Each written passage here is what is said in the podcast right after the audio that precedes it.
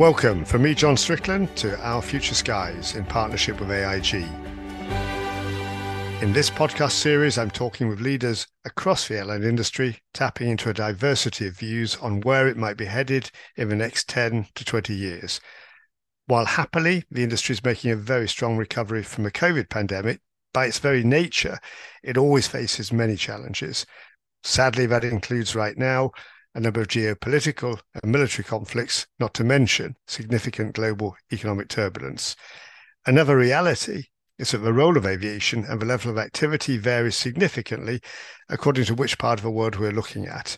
And with that in mind, in this episode, we're going to discuss the future of the industry viewed through an African lens. Despite the continent's vast dimensions, challenging distances, and surface infrastructure, a 1.4 billion population with the potential of an energized youthful profile, it lags the world in terms of commercial aviation. It can actually be quicker and easier to fly between two African countries by connecting in Europe or the Gulf than by traveling directly, if that is even possible. Now, one airline that has stood above the crowd and still does in Africa and has proved amply able to perform on the global stage is Ethiopian. My guest today is a man who led that airline to success, former CEO Tewolde Gebremariam, who today resides in the USA and is senior strategic advisor to Delta Airlines. So, welcome to Tewolde. I'm really delighted to have you as my guest on our Future Skies today and to speak to you after quite some time. Thank you for uh, having me in your uh, podcast, and uh, I'm happy to chat with you. Great. Well, I'm looking looking forward to it, Tewolde. Let's start. Uh, I mentioned already about Ethiopian Airlines, which of course you left early last year. So, just tell us a little bit about how it was that you were able to bring such a level of success to that airline in your time there, while other airlines in Africa have not been able to do so. Yes, you are right, John. Um, when I uh, uh, reflect back now, it it it it uh, appeared to me like it was a miracle because, as you said, you know, uh, I have been there uh, leading the airline for eleven years. Uh, so the second uh, decade of the 21st century, a little more, and the aviation industry in Africa has gone through really challenging time and crisis talking about between 2011, I started January 2011 to March 2022. So this was a period where uh, we introduced two state of the art modern 21st century aviation technology airplanes like the 787 Dreamliner uh, early 2012. And you know, the Dreamliner has uh, had uh, a lot of uh, technical glitches here and there. And then uh, we also introduced the uh, air, uh, the modern, most modern airplane A350 from the Airbus family in uh, 2016. Then we had Ebola uh, in the continent, uh, which was very um, dramatic at that time. And then um, oil price was, you know, this was the, this was a period at one time oil price has reached about 150 uh, dollars a barrel. And then the big challenge, the uh, uh, global pandemic, coronavirus, uh, which was devastating the uh, entire global aviation industry. So it was a period of, uh, it was a testing period. I mean, for the mm-hmm. some part for the entire aviation industry, and some crisis where some challenges were peculiar to the African aviation industry. But in the midst of all those uh, crises and uh, paradox was the 20 to 25% growth per annum, profitable growth uh, that we recorded uh, in Ethiopian Airlines. And, uh, you know, at the end of the day, when you see I took over when the airline had only 32 airplanes, and uh, when I left, we had 140 airplanes. Revenue was about a billion dollar into, uh, uh, by the end of the fiscal year 2010, and uh, I left with five billion dollar.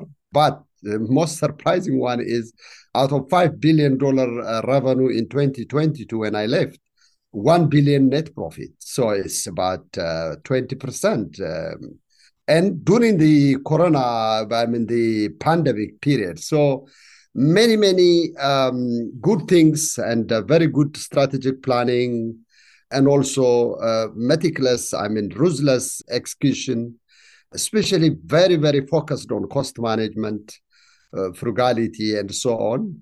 So I would say, in terms of uh, the strategy, we focused on the line you draw between China, India, Africa, and South America. So uh, early on, we knew that Europe and America was uh, were important markets for Ethiopian, but they were matured markets. So if we had to grow, the places that we should grow and the, the potential for growth was in China, India, Africa itself, and also South America. So we've connected these places and at one time we were uh, i don't know now the, uh, the the current situation but uh, between africa and china we were market leader. We had 60% of the traffic between china and africa. And as you know this is a period also where china and the chinese government focused investment in africa. So we took advantage of that. And as you know john we are also very senior airline in china. We've been flying since 1973 when Chairman Mao was uh, in in uh, in leadership. That's amazing. yeah, and uh, you know uh, when China was not uh, as open as it is today. Mm-hmm. So, so I would say it was it was an amazing uh, period. And just to mention only the COVID, you know, when COVID was has reached that stage where almost all airlines have grounded their airplanes we went for a couple of months and uh, it was very controversial at that time to continue to fly to china when most airlines have suspended. But uh, i had decided to carry on to continue. But by march 2020 uh, we found almost 95% of our passenger airplanes parked uh, in the tarmac. So you can say no almost no passenger business and then we had to make a very tough decision because you remember, John, most airlines had to depend on government bailout mm-hmm. um, in Europe and America, almost all. But uh, that, that was not a possibility for us. That was not an option for us, unfortunately. So the only way was to, the only way to survive for us was to find a business uh, somehow uh, which can sustain us, and that was cargo you know, as I said uh, the beginning, when I reflect back now, in 2011 and 2012, when we bought, when I decided to buy the 777 freighters, 10 777 uh, freighters and 737 freighters, dedicated freighters, people were laughing. And most people, including people in the board, this was uh, too risky. Uh, right. Yeah, but uh, at the same time, I also decided to build the terminal, John. I don't know if you have seen it. Uh, it is uh, uh the cargo terminal is one of the largest in the world. Uh, you can uh, compare it with Changi or Hong Kong or Schiphol.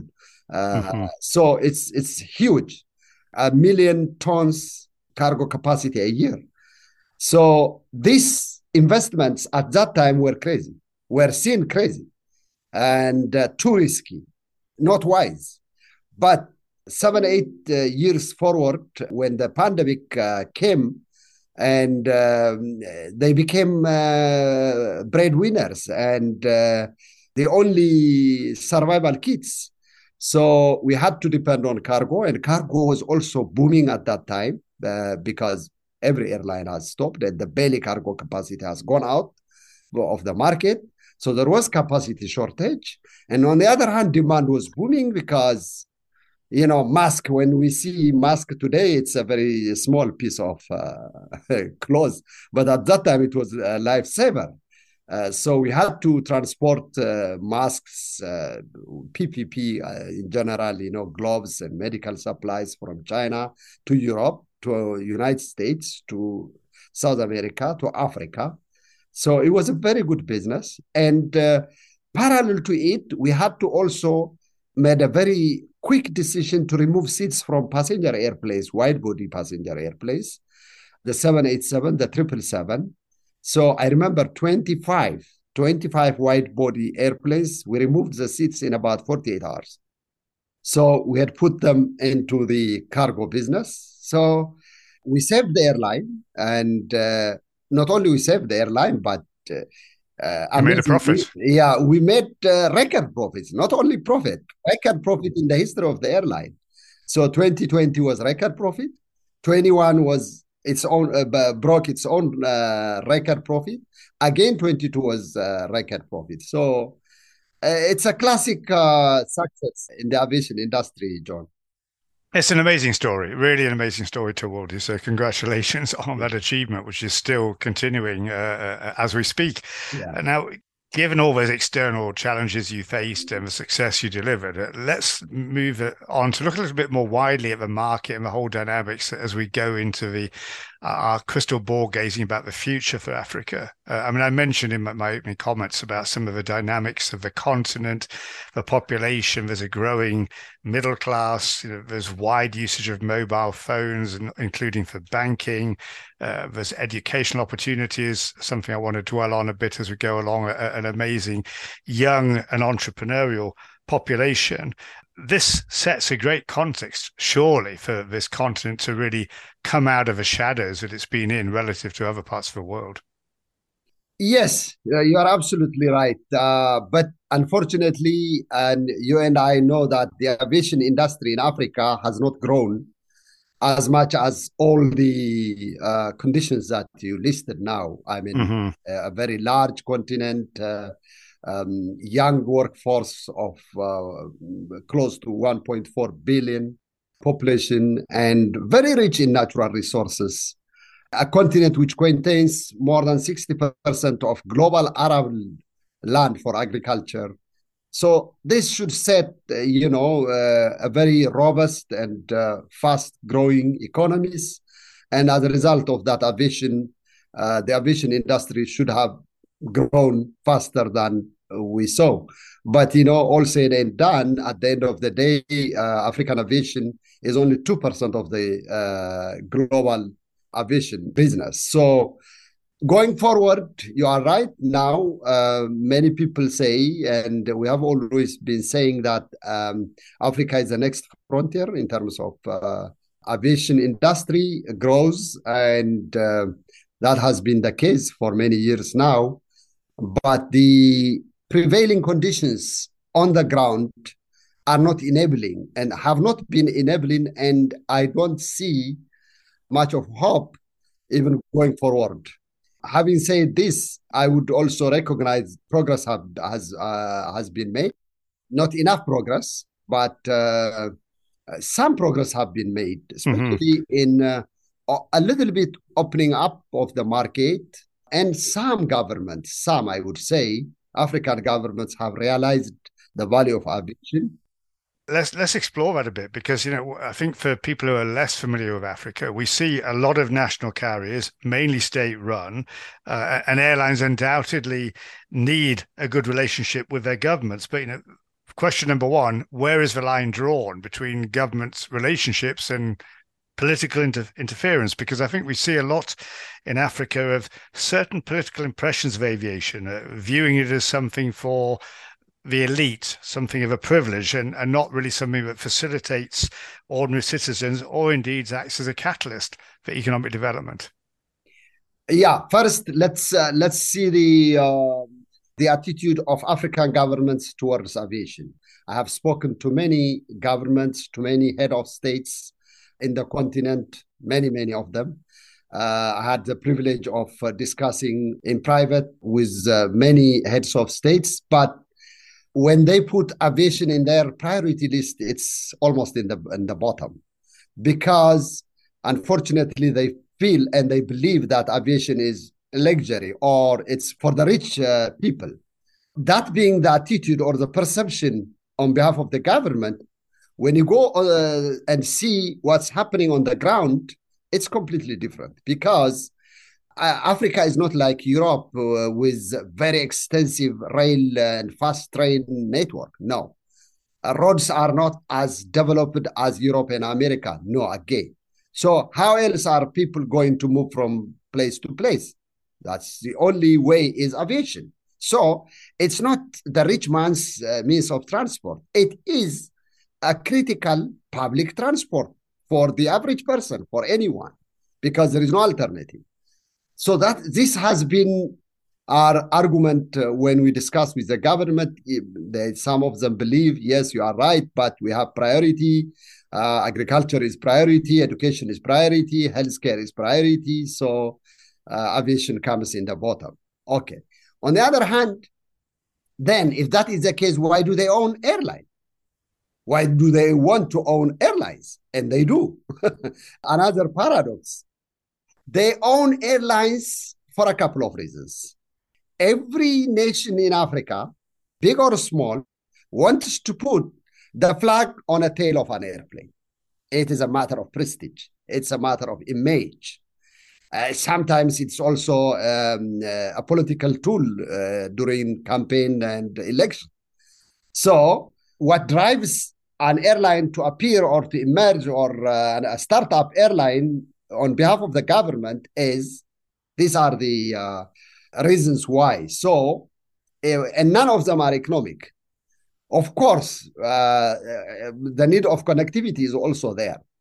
But beyond the need of connectivity, as I said, it's a matter of image, it's a matter of prestige, and uh, it's a matter of also like you know, airline country so and so has uh, started an airline with uh, this airplane and that airplane. So that sets a condition where professionals are not going to run the airline. Political appointees are going to run the airline. And then you start all the problems political interference. And unfortunately, you know, the airline business is a very tough airline uh, business, mm-hmm. John, as you know. Margins are very rather thin. And uh, uh, if you make a small mistake, it is fatal uh, because already in good, even in good time, the, mar- the margins are very, very thin. You're talking about, you know, even IATA margin in good time is between three to five percent, right? Average. Exactly. Yeah. So this is very, very low. It's a very uh, low ROI industry. So one has to be very, very careful in whatever they do to, to make sure to succeed.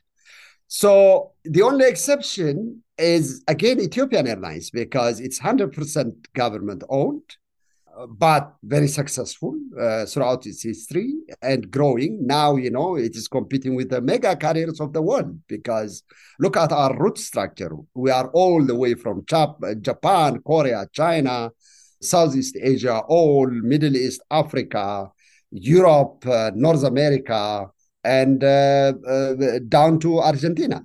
So we're we are a global carrier everywhere, pretty well. Yeah, yeah, everywhere. So let's ask why Ethiopian Airlines succeeded being a uh, government owned airline while the other government owned airlines failed.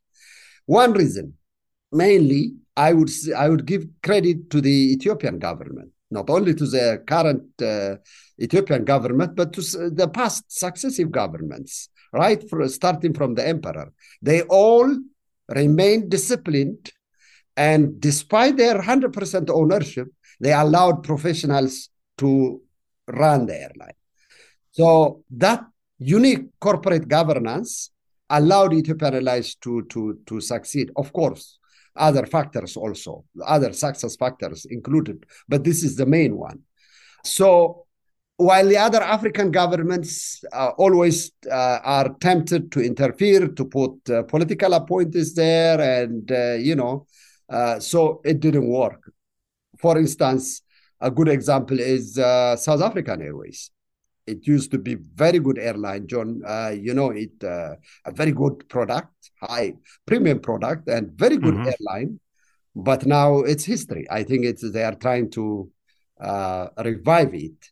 So, if you ask me professionally, I would say ownership is a factor, but it's not a decisive, uh, decisive factor in success because it can be government owned, but if the corporate uh, governance uh, is well defined and identified, especially the relationship between the board and the management, it, it can work. It worked uh, for Ethiopian Airlines because all you have to do is you have to separate ownership and management.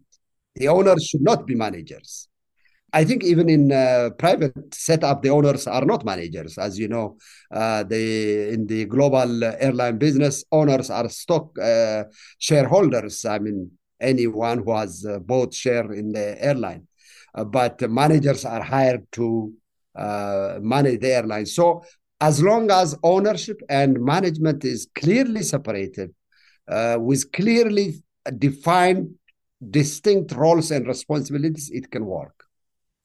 And we've seen uh, more, more, widely over quite a number of decades now toward the efforts to make progress within Africa. Uh, people of the industry know about uh, something called the Yamoussoukro decision, which was back in 1999 when all African countries, well, 44 countries uh, agreed they would liberalize African aviation to, to actually make progress. Uh, that was ratified in 2002.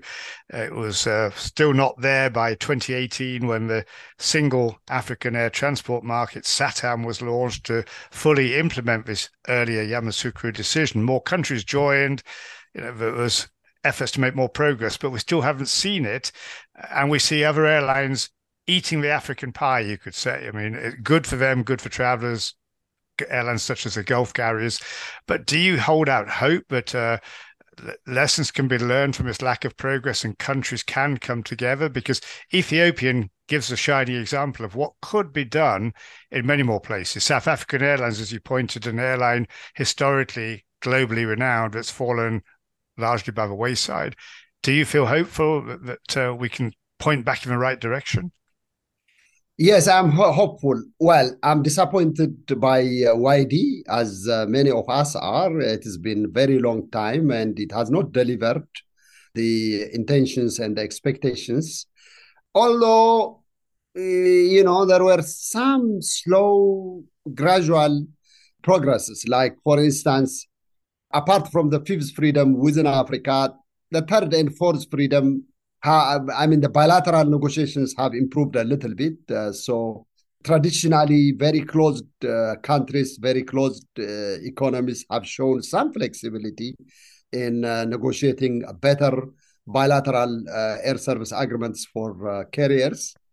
But in general, I would say I would agree with anyone that it was a disappointment. it was written, I mean, signed, sealed, and agreed by all, but it has never been implemented. Out of this frustration, some of us approached in uh, the, African Union. I remember when uh, the lady Secretary General from uh, South Africa was uh, in charge in Addis. I went to her and uh, I had a meeting with her, and I told her why it has not worked and uh, African aviation is not progressing, especially for African airlines, because when you see the continent, the continent is well connected with the rest of the world because of foreign carriers.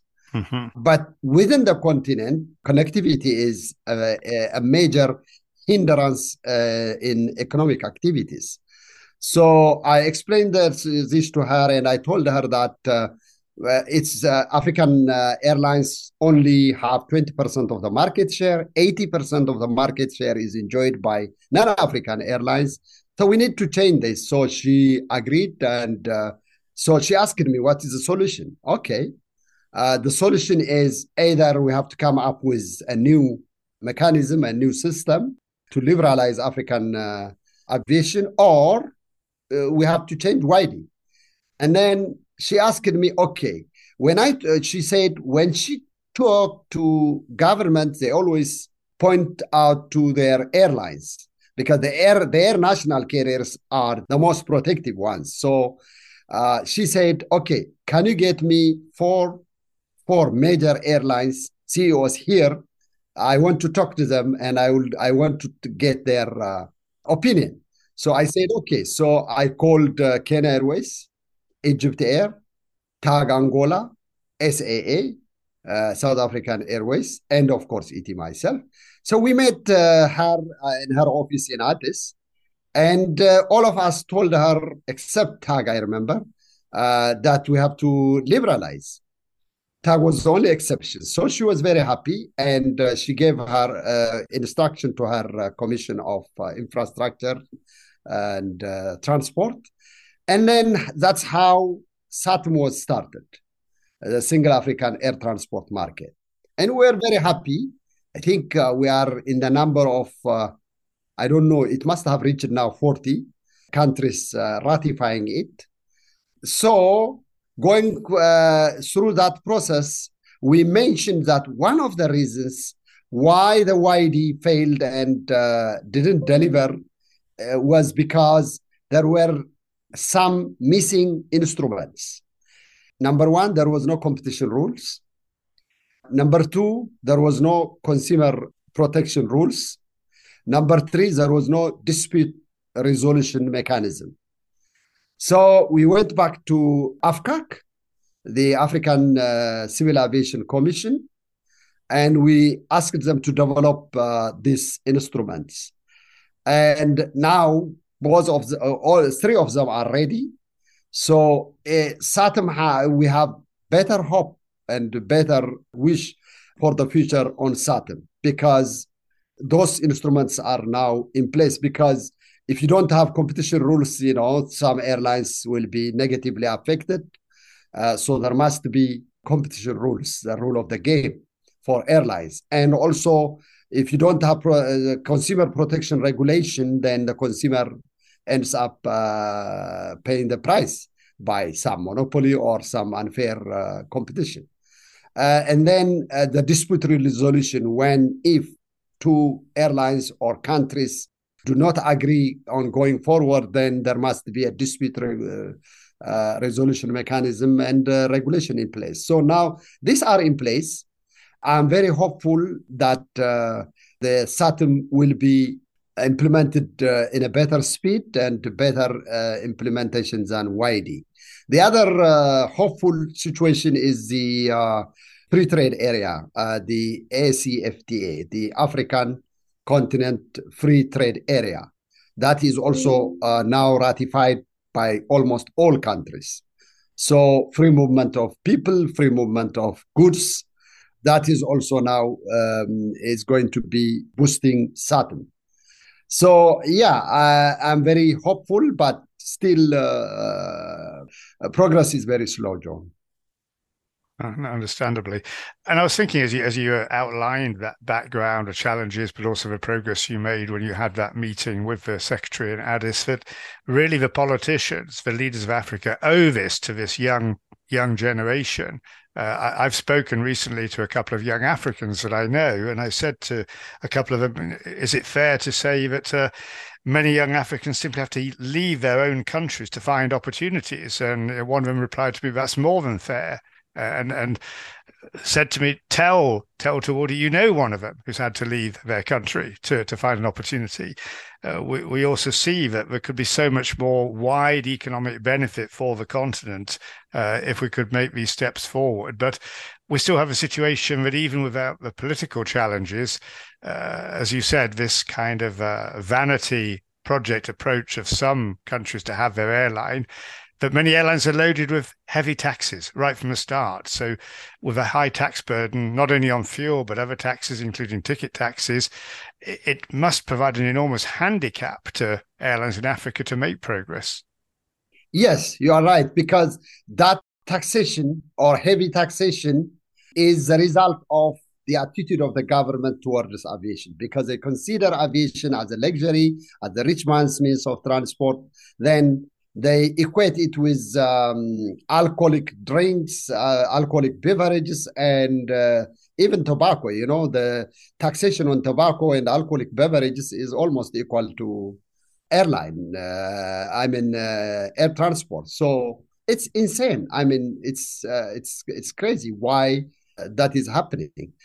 Again, the attitude has not changed, but the attitude is also in the entire leadership and governance and uh, uh, democratic uh, dispensation in the continent. But we have to also realize that Africa is a big continent of 54 countries. So there are uh, countries who, which have made uh, progress. Um, I think there are about 17 or 18 countries which have a growing democracy, which have, uh, you know, Senegal, Ghana, even Nigeria, um, in terms of democratic uh, progress, elections, and so on. They're doing well. Kenya, Tanzania, Malawi, Zambia, South Africa, Botswana, and so on. So there are uh, differences among the countries.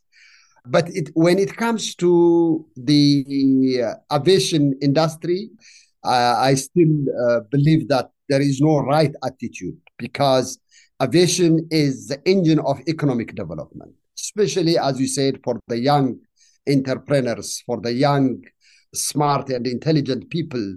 And uh, enlightened by uh, the uh, information technology now, by the internet, by the augmented reality, AI, and so on. So they want to do a lot of things and they can. But unfortunately, they don't have enabling environment in their countries. And you are right, they live to Europe and America. So the brain drain is really a serious problem, including in the aviation business. Uh, when I when we started to grow in Ethiopian Airlines and uh, when we started with 20 25% growth per annum our main challenge was uh, pilots so although traditionally we heavily depended on uh, Ethiopian uh, pilots so we had to start hiring from the global market uh, at, the, at the moment I mean uh, about 15% of our pilots of Ethiopian Airlines pilots are foreigners from the global market. So the brain drain is also a major uh, a major problem. And as you said, that is caused by the lack of hope, lack of enabling environment uh, in, in, in the continent. Well, I was I was going to ask you because I, have asked uh, other leaders in this series. You know, AI has become a, a, a watchword. Digitalization is happening everywhere, and the pace of change is incredibly quick. Uh, you've already uh, answered it in part, but uh, you know, is that more broadly positive in the context of African aviation, or is it challenging precisely because you need to have a, a good pipeline of young talent to lead the industry? But is that being fostered enough, and how does it sit with technology? People worry about technology actually replacing people. Does it work with or against? Uh, on a positive side, uh, John, uh, I think it's a good opportunity for Africa because it will enable it to leapfrog quickly to the level of the the continent doesn't have to crawl, I mean, doesn't have to go slow to reach the level of uh, technology, uh, technological advance, uh, advancement in the developed world. So uh, the new IT technology will give it the opportunity to leapfrog. Like, for instance, look at uh, mobile money. Mobile money, Kenya is one of the leaders in the world. So mobile money, it enabled Kenya to bypass even uh, the developed world because you and I in the developed world are still uh, using credit cards. But exactly. Kenya was able to pass that. So they, they don't worry about credit card anymore. They just everyone is transacting with their mobile. Uh, M-Pesa, you know, it uh, it's a, glo- uh, a global success story. So uh, this kind of success will come. This kind of leapfrogging, uh, jumping over, uh, will come in terms of technological advancement. So it's an opportunity for the continent. But uh, on the challenge side, uh, John, AI, especially particularly AI, I have my own reservation, meaning we have to be careful in uh, using AI. Otherwise, if AI is somehow uh, overpowering human beings, then we will have a serious repercussion. So uh, I don't believe AI should uh, overpower people. It should be under the control of people. And also, like, for instance, you know, um, the airline business is a service business. So the human element is always needed. You, you, you know, the human touch is always needed and appreciated by the customers. So you cannot completely replace all service elements and service areas by AI.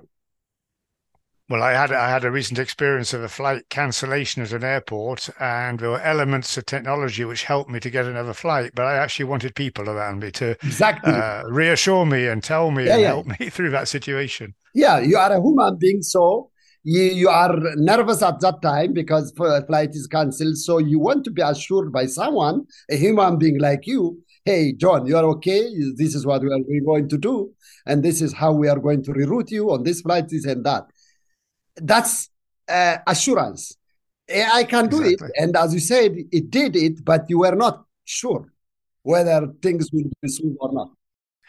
Tewolde, let's just look a little bit uh, briefly at infrastructure and a little bit more widely at aircraft. I mean, you mentioned the lack of infrastructure when it comes to roads, but just thinking as well in terms of airports, air traffic control, all the infrastructure that airlines need to operate and to do so safely. And and Africa, or let's be more precise, parts of Africa have suffered historically in terms of safety. Many parts of the continent are, are at the highest level of safety. But who is going to make that investment in infrastructure? Uh, and again, are we going to face government problems where people want to build palaces rather than efficient pieces of infrastructure that actually serve the airlines and consequently serve the customers? Uh, you are right, John. Uh, the infrastructure, the aviation infrastructure in Africa is uh, way underdeveloped as compared to the rest of the world. And I don't see also way out uh, in the near future because private investment in uh, aviation infrastructure is not growing or is not uh, we don't see that uh, m- many activities in that area. So we still have to depend on governments to build airports and or to modernize air traffic control system or ground services at the airport. But as it is today much to be desired. Let's just make a comparison. A small country in europe switzerland with 9 million uh, population around 9 million population has two international airports, Geneva and Zurich. A much larger population country, Uganda, uh, close to 48 uh, population, has only one small airport in Entebbe. So uh, we have a long way to go. But um, again, it's a matter of priority. I would say uh, instead of uh, building um, 1,000 kilometer uh, of road to connect between countries in Africa, it is much cheaper and much more effective to build three kilometers of runway, which is an airport.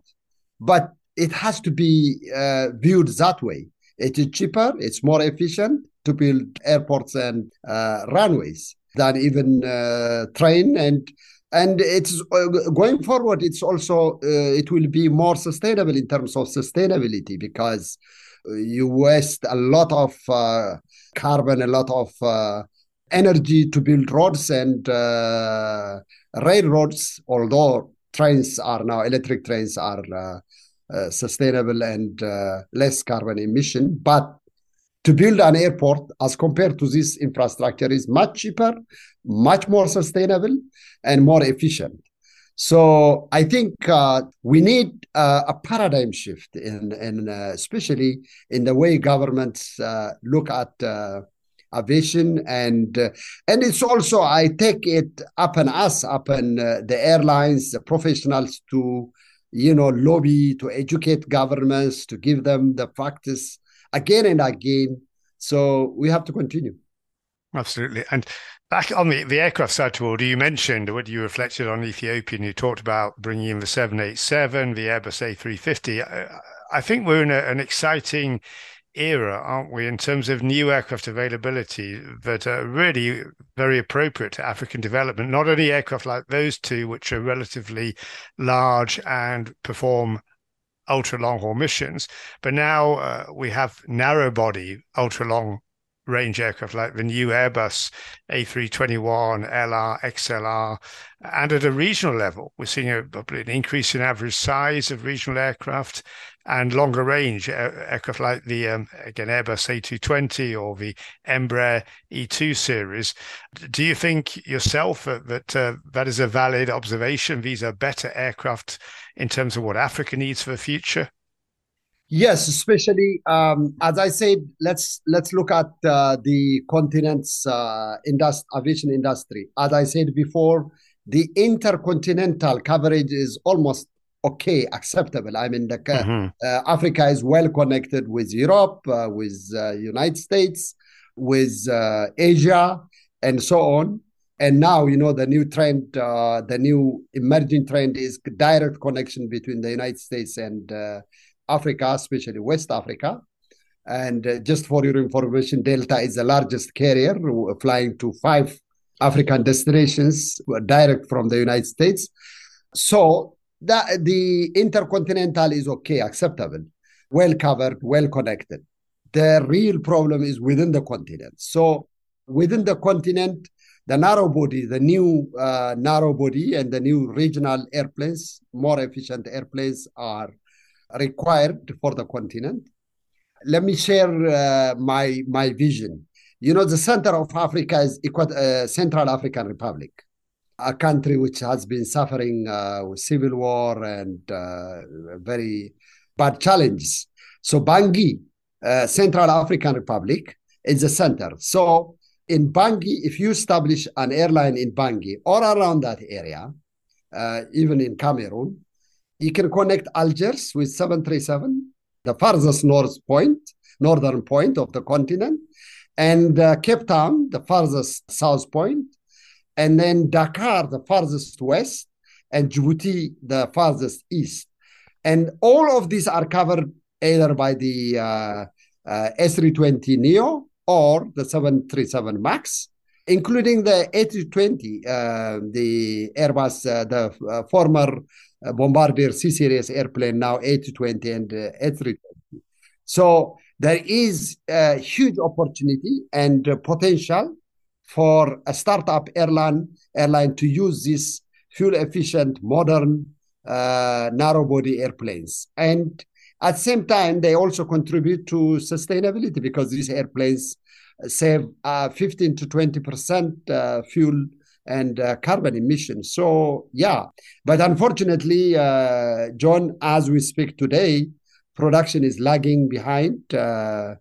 That's a challenge, isn't it? Getting places on the production line. Yeah, production line is yeah lying uh, is uh, lagging behind demand. So every airline wants an airplane. There is huge demand, but uh, the manufacturers are not able to meet the demand and that is caused by the uh, backlog in uh, during the COVID, and also you know the supply chain uh, system or the ecosystem of the aircraft manufacturing programs involve a lot of small uh, suppliers. So during COVID, all of them have closed and uh, laid off their employees. So it was starting from ground zero uh, after COVID, and the demand unexpectedly grew very, very fast than uh, usually expected. So, yes, supply chain is a very, very uh, strong challenge right now. Oh, it was on uh, airframe and engines. Absolutely. Just switching on to a, a couple of uh, different areas uh, uh, the sustainability, which you know has been talked about all the time now in, in the airline world, and obviously I'm sitting here in Europe, and uh, we're seeing situations of airport capacity being cut back and curfews brought in, and politicians wanting to have less low fares available. I just wonder, particularly talking to you, as I said, with this African perspective on aviation, if we're looking at a, an incredible shift in the world, you're living in the USA, but uh, you are an, an, African, and I think we see uh, concern about sustainability and maybe uh, changes in the US aviation market. Do you think we might be reaching a kind of a, a dichotomy between, say, the US and Europe and the rest of the world, where let's be really extreme, Europe could shut down aviation completely because of worries about the environment, while the rest of the world is using it as an economic tool and continuing. We're seeing massive aircraft orders coming in, in from places like Saudi Arabia, India, China. We, we should be seeing more developed in Africa. How, how do you see that playing out? Because it's a challenge. We have to address it from a point of view of the industry's contribution to the problem, but we can't just say, well, we don't have aviation anymore. Yes, I think uh, um, Europe is also going too too far. I mean, in uh, imposing some of the restrictions that we saw. So I don't think that is the right uh, way to go because we have to address the environment issue. We have to address sustainability. It is the responsibility and duty of this generation, especially we owe to the next generation. And uh, that is a right priority, a top priority in everyone's mind. But at the same time, production is also needed. Uh, so, you know, as I always say at uh, in my previous uh, job at Ethiopian Airlines, uh, I have two eyes, so uh, I follow double visioning, meaning one eye has to be squarely focused on today, and the other eye has to be squarely focused on tomorrow. So uh, sustainability is for today and tomorrow, but uh, we have to live also today. We have to exist. Production has to continue. So you cannot, I mean, uh, shut off uh, production today and uh, completely focus for tomorrow. So the right balance, the right balance is needed. On the other hand, those countries or those people who believe that oh, production we have to grow this and that. I think we have to sit together, discuss, and find the right formula, the right mix between production and sustainability. Uh, otherwise, the way Europe is going also is not sustainable by itself because, okay, you can uh, shut off uh, short haul um, travel in, in Europe because the trains can uh, substitute it and they are doing uh, so so comfortable to travel by train from a point A to point B. In Europe, I've done it several times and I always prefer, by the way, uh, within Europe. But long haul has to continue. There is no other uh, means of transport to, to, to replace that. So I would say balancing both. And uh, when it comes to Africa, you know, um, uh, we have to be realistic there, and we have to be fair also for uh, for the continent, John, because what's the contribution of carbon uh, in Africa? I mean, it's very very low as compared to uh, the developed world. So you can say Africa is being affected uh, for no fault of its own. I mean, for no not much contribution. So uh, we should not expect Africa to be at the at the level of uh, the industrial world in terms of sustainability. But we have to address that. So what I mean is Africa needs support from the developed world because it cannot do it uh, on its own. It needs financial support. It needs technological support because if airlines in, uh, in uh, Africa want to buy new airplanes because their their contribution to sustainability is good 50 20 15 to 20 percent carbon reduction where else are they going to get the money, the capital, access to capital? So this kind of issues need to be addressed collectively. So I think environment uh, issues are collective. Every human being in the planet is concerned and uh, is responsible.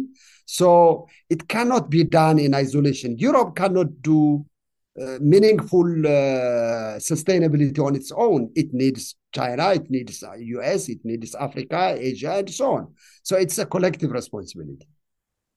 Oh, absolutely. As, as you said, the uh, the old world, so to speak, of US uh, and Europe, uh, many African countries could point a finger and say, "Well, you caused the problem over centuries." Yeah, exactly. You know, we're trying to catch up in economic life of our citizens.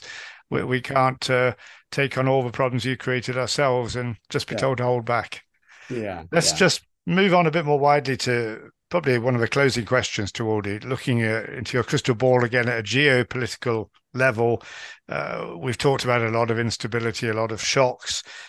Do you think we're going to see a world order that is continuing to change? Will we, for example, see more realignment of Africa with, for example, the BRIC countries? So this grouping, this economic grouping, looking south and east, is strengthening. Uh, it seems to me, as someone in the old world, it's inevitable. You know, if we look through centuries, we see ups and downs and different developments of countries and continents. Is that going to happen in an era where Africa becomes much more preeminent and and the dynamic shift? Yes, um, Africa will get more prominence, more importance, and uh, the West will also focus now on Africa because uh, there is there seems to be alternative now for Africa, and uh, in the last couple of decades we've seen that the Chinese solution for Africa, especially in terms of infrastructure building, has worked and it has been a very good solution for many African countries uh, in terms of building roads, railroads, uh, or ports, airports, bridges, and so on. Both the technology is uh, cost effective and also the way it is packaged by the Chinese government. I remember when I built the cargo terminal in Ethiopian Airlines and the airport, we usually send RFP to all uh, globally and uh, the Chinese construction companies come with their turnkey type of uh, project, like they come with the construction, with the design, and also financing, because the China Exim Bank is always available for them. So they already bring it to the customer packaged. On the other hand, the West is not organized in that manner. In fact, uh, the banks are independent, private, so they can uh, evaluate projects on their own, due diligence, and so on. So they can say, no, this is not uh, the right risk for us to take. So uh, the construction companies lose the business to the Chinese. So that has been going on. But in terms of the BRICS, in terms of uh, a complete shifting, I'm not that hopeful, and because the BRICS has been there, John, for many years now, right? That's true. Yeah, but what has what has achieved so far? Not much. Mm-hmm. Not much as expected, or not much as uh, because you know the center of economic uh, growth and capital and consumer market is still in Europe and America. So the African countries, no matter how they view it, no matter how they want to change, the reality will always pull them to A, uh, the capital market to access capital, B, the consumer market, the market which has a disposable income. Europe and uh, uh, North America put together is a billion consumer market with high disposable income. So a billion population with high disposable income. So this con- will continue to remain as a center of gravity in terms of uh, economic power, and therefore the African countries will continue to depend. But I see uh, a lot of efforts towards BRICS, towards uh, China, and so on. I am not undermining uh, the influence of China in Africa, and also they have done a very good job in terms of uh, infrastructure building, much needed uh, critical infrastructure building and uh, the Belt and Road Initiative is also very good. Uh, but uh, still, you know, the most powerful currency, the dollar, is still uh, the medium of exchange, a reserve currency, and so on. So, uh, reality is not uh, pointing towards the efforts being done. Well, Tewolde, that's probably a good point to draw our conversation for this time to, to a close. I, I certainly feel very inspired by what you've had to say. I've learned more uh, about Africa. I see a lot of positive things there for the future with Ethiopian being the, the model for what can be, can be done. So, Tewolde Mariam, Senior Strategic Advisor, many thanks for your time. Thank you. Thank you, John. Thank you for having me. And I enjoyed uh, our chat, our discussion. Thank you. Thanks to you for listening, and I hope we've provided some valuable insights into our future skies viewed through African eyes. I'll be back soon with our next Our Future Skies episode in partnership with AIG, but for now, from me, John Strickland, goodbye. The views and opinions expressed in this podcast series are those of the speakers and do not necessarily reflect the official policy or position of American International Group Inc or its subsidiaries or affiliates, AIG. Any content provided by our speakers are of their opinion and are not intended to malign any religion, ethnic group, club, organisation, company, individual, or anyone or anything. AIG makes no representations as to accuracy, completeness, correctness, or validity of any information provided during this podcast series and will not be liable for any errors, omissions, or delays in this information, or any losses, injuries, or damages arising from its use.